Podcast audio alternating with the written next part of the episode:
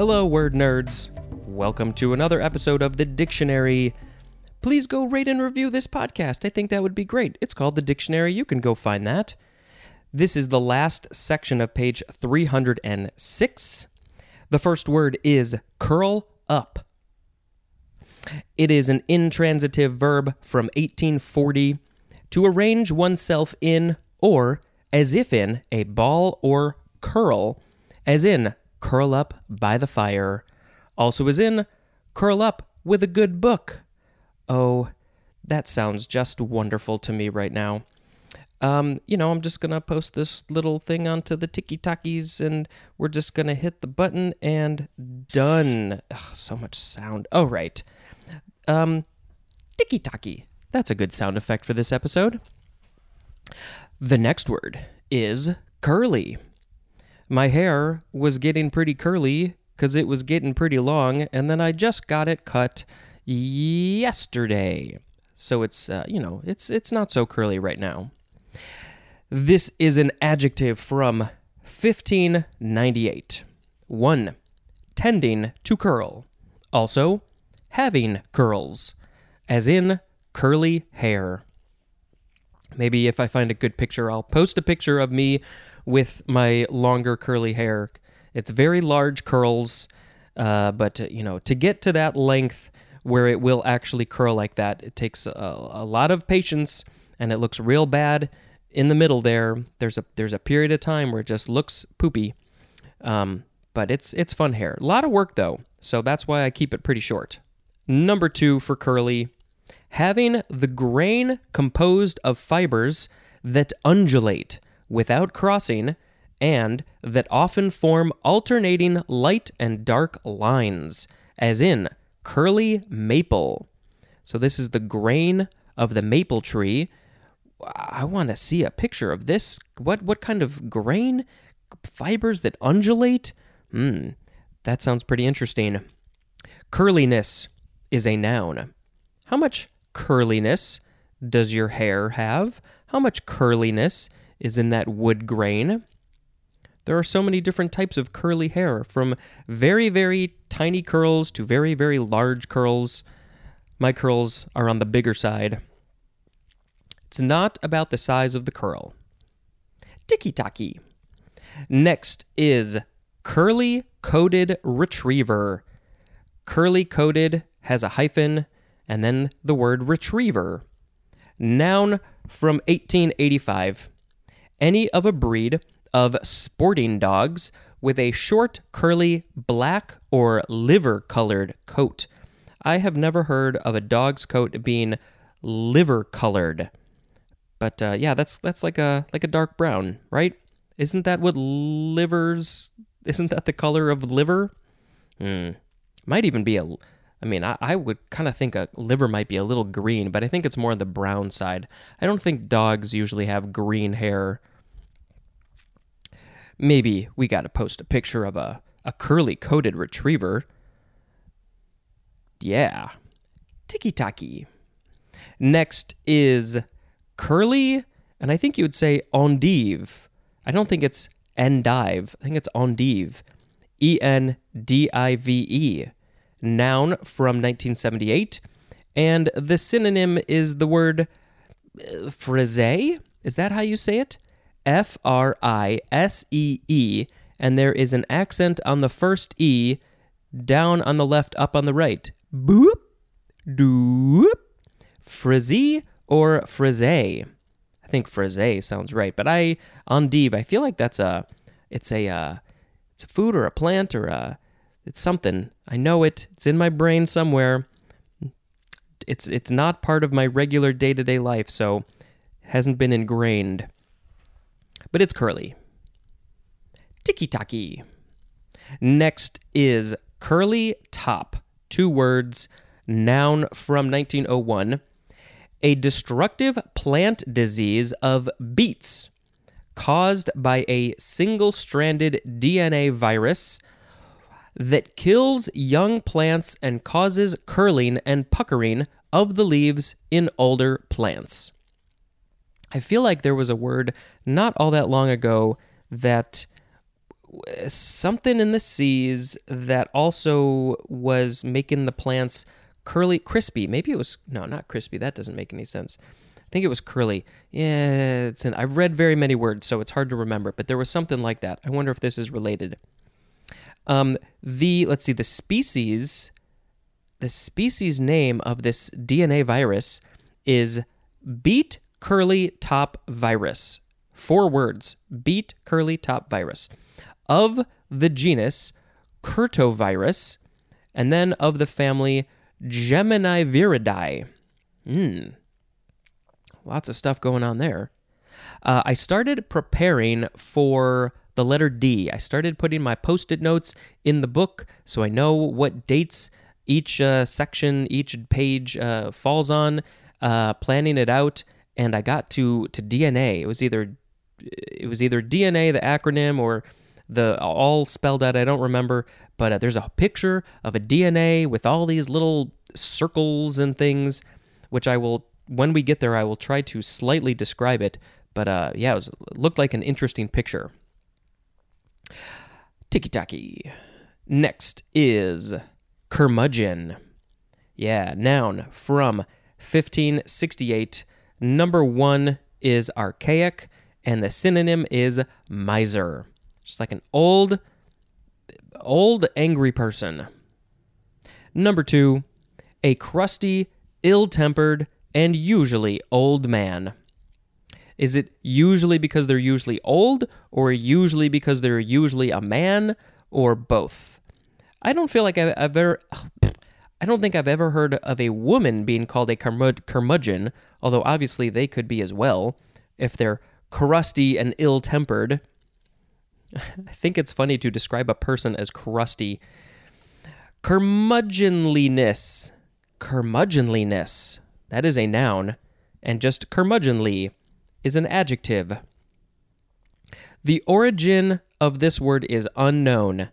So that's interesting. Maybe we'll go to Etymonline and see if there happens to be more information because I feel like there's got to be. There's got to be something it, curmudgeon is not just a word that somebody throws off the top of their head to describe a, a miser or a crusty, ill tempered person. I can't wait to become a curmudgeon. Tiki taki. Next is curr, C U R R, intransitive verb from 1677. And this is to make a murmuring sound as of a dove. So, uh, is that the sound that a dove makes when a do dove experts say that a dove makes a curr sound? Is it also like a pigeon? Is that a curr? A murmuring sound, sure. I guess. Tiki taki tiki taki. Next we have Kura, or curric. Looks like you could also say curric. It is spelled C U R R A G H, or instead of the G, you could put a C. So that's probably the one that would be Currick.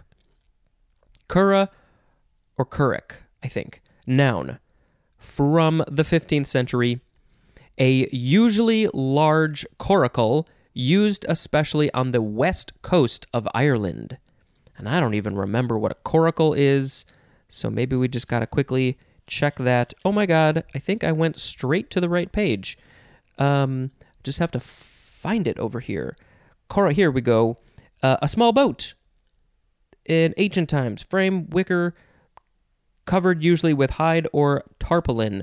Uh, yeah, I, I literally went to the right page in one try. Um, so it's a it's a large coracle on the west coast of Ireland, and uh, that's that for that. Cura. Yeah, that definitely seems like an Irish word. Tiki taki tiki taki tick tick taki tak. Next we have currant. C U R R A N T. I would kind of want to say currant, but no, it's currant. I think this is the fruit. Noun from the 14th century 1. A small seedless raisin. Now, wait a minute. A raisin is a grape. So, is it a small seedless grape? Anyway, it is grown chiefly in the Levant. Levant or Levant? Not sure where that is. Maybe we'll learn. Seems French, possibly? Number two, the acid edible fruit of various shrubs placed in either the saxifrage or gooseberry family. It's placed in either the saxifrage, which is spelled S A X I F R A G E, saxifrage, or the gooseberry family. And then also a plant bearing currants is also called a currant. Wow. Okay. The genus name of this shrub is, would you say, ribes, ribes, ribes? Probably ribes. I don't know. This is a very, I don't know if we're using the Latin pronunciation here. It's just R I B E S. So the etymology is uh, Middle English. Raisin, it means raisin of courant, and it's all spelled different. Raisin is R A I S O N, and then of courant is, well, courant is C O R A U N T E. Courant? And that literally means raisin of Corinth. So maybe the Levant is near Corinth, and maybe we need to put a link in the show notes that uh, gives you more information about where this is happening. Tiki taki. Next, we have currency. Noun from 1624. 1a. Circulation as a medium of exchange. 1b. General use, acceptance, or prevalence, as in a story gaining currency. It's uh, it's gaining it's just being generally used. It's gaining acceptance throughout the world and prevalence. 1c. The quality or state of being current, as in currentness. Uh, currentness. Yes, current NESS. Now, are we going to see that in here? Yeah, we probably no. Why not? Why won't we see that? Well, we actually will see uh, current, and then currentness is just another form of that. I thought it was going to maybe have its own entry. Okay, so 2A for currency, something as coins, treasury notes, and banknotes that is in circulation as a medium of exchange. So it's all these forms of money that you can exchange for goods and services and uh, they're circulating around. It goes to one person, then it goes to a business, and that person uses it to pay pay for something else, and it just goes around and around and around. Yep, that's currency. 2B, paper money in circulation. And uh, if you're using a lot of paper money, you might want to wash your hands afterwards. Just a just a little note there. 2C, a common article for bartering. What would that be? A common article that's not quote unquote money, paper money or coins or treasury notes or banknotes. Um, you can. I think we need to get to a, a bartering trading society again. Ooh, is that thunder? Mmm. 2D, a medium of verbal or intellectual expression. That's currency, a medium of verbal or intellectual expression. Mm, I need some context for that one. Uh, that is it for currency. Tiki taki. Next, we have current. So it's pronounced the same as the fruit, but this one is spelled C U R R E N T. This is the first form adjective from the 14th century 1A is archaic, and the synonyms are running and flowing. Hmm, I can't even think of how current is used for that. Running, flowing, current. Oh, yeah, I guess like if a water, if a stream is running or flowing, there, there's a current of water. 1B1, presently elapsing, as in the current year, or the current month, or the current day. It is currently uh, elapsing. It's it's happening right now. 1B2 is occurring in or existing at the present time, as in the current crisis. I feel like there's always a crisis going on. Uh, I mean, I can't imagine this is going to change by the time this episode airs in early June, but I mean, there's the Ukraine crisis, and then the pandemic is still technically in some form going on, so that's a crisis. And there's probably many, many more that I don't even know about because I feel like there's always something. But uh, you know, let's let's do what we can to stop these things from happening in the first place, and then stop them going on right now. We don't need crises. We don't need people fighting each other for whatever reason. I feel like it's it's pointless. I mean, there's a reason, but we gotta come. We gotta. We gotta fix it. I, I can't help it. Okay, one B three for current, most recent, as in the magazine's current issue. Two, this is used as a medium of exchange. Uh, yeah, that's very similar to currency. Three, generally accepted, used, practiced, or prevalent at the moment, as in current fashions. Uh, you probably will never see me wearing the current fashions unless it's just to be silly. Currently is an adverb. Currently, I am reading this section of the book to you. And currentness is a noun. Uh, let's see. This is from the looks like the Anglo-French verb cour, spelled a couple of ways, or coura, which means to run.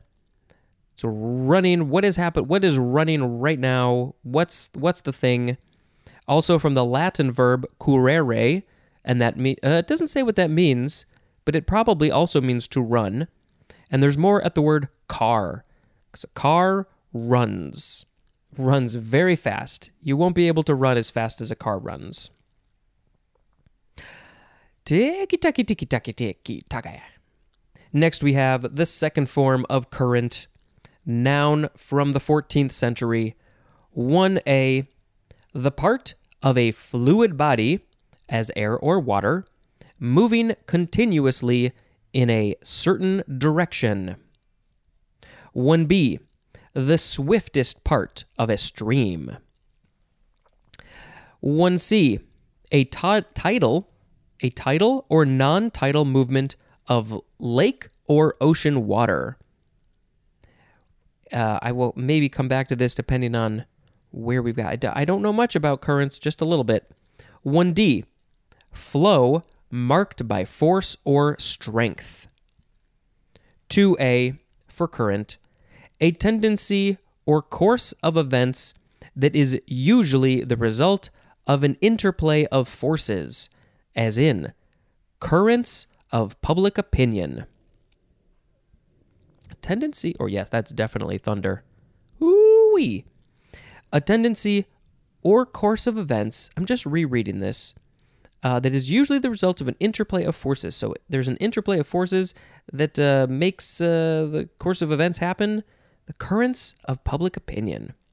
Okay. 2b, a prevailing mood, and the synonym is strain. Hmm prevailing mood. Yeah, what what is the mood? What is your mood right now? I'm not entirely sure how strain fits into that.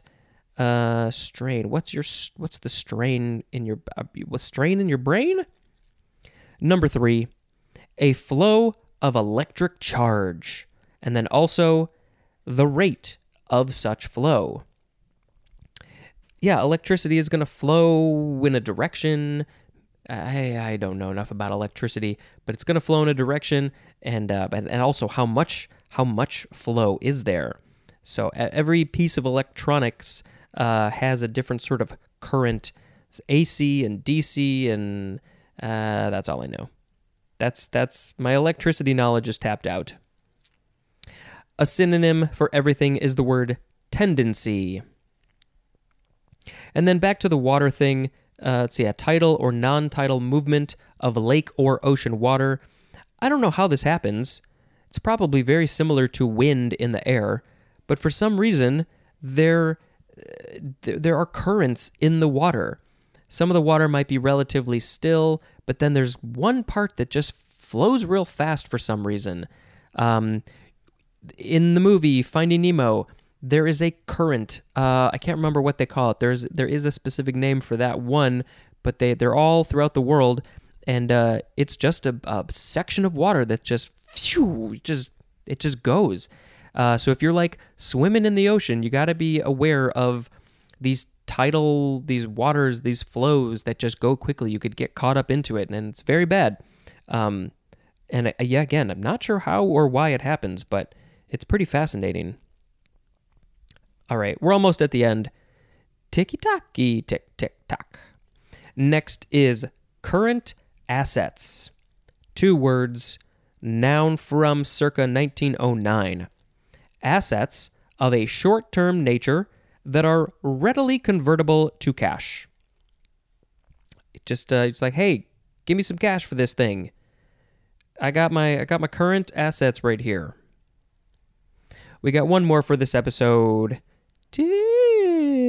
Key. It is curricle.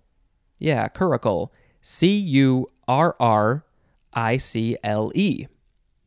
Noun from 1752, and it is a two wheeled chaise, usually drawn by two horses.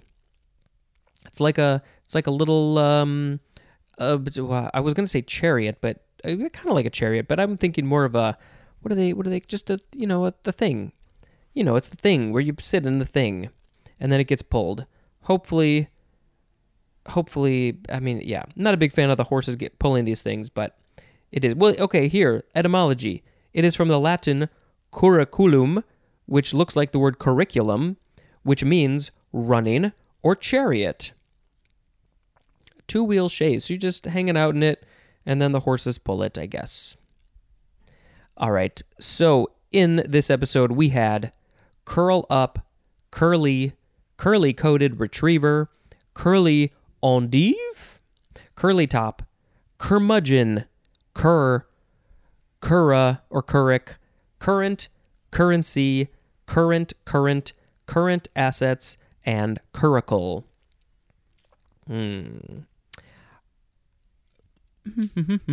I I mean, you know, I think I may. I'm, I was tempted to pick curmudgeon because I just, well, A, I think it's a fun word and we don't know where it came from.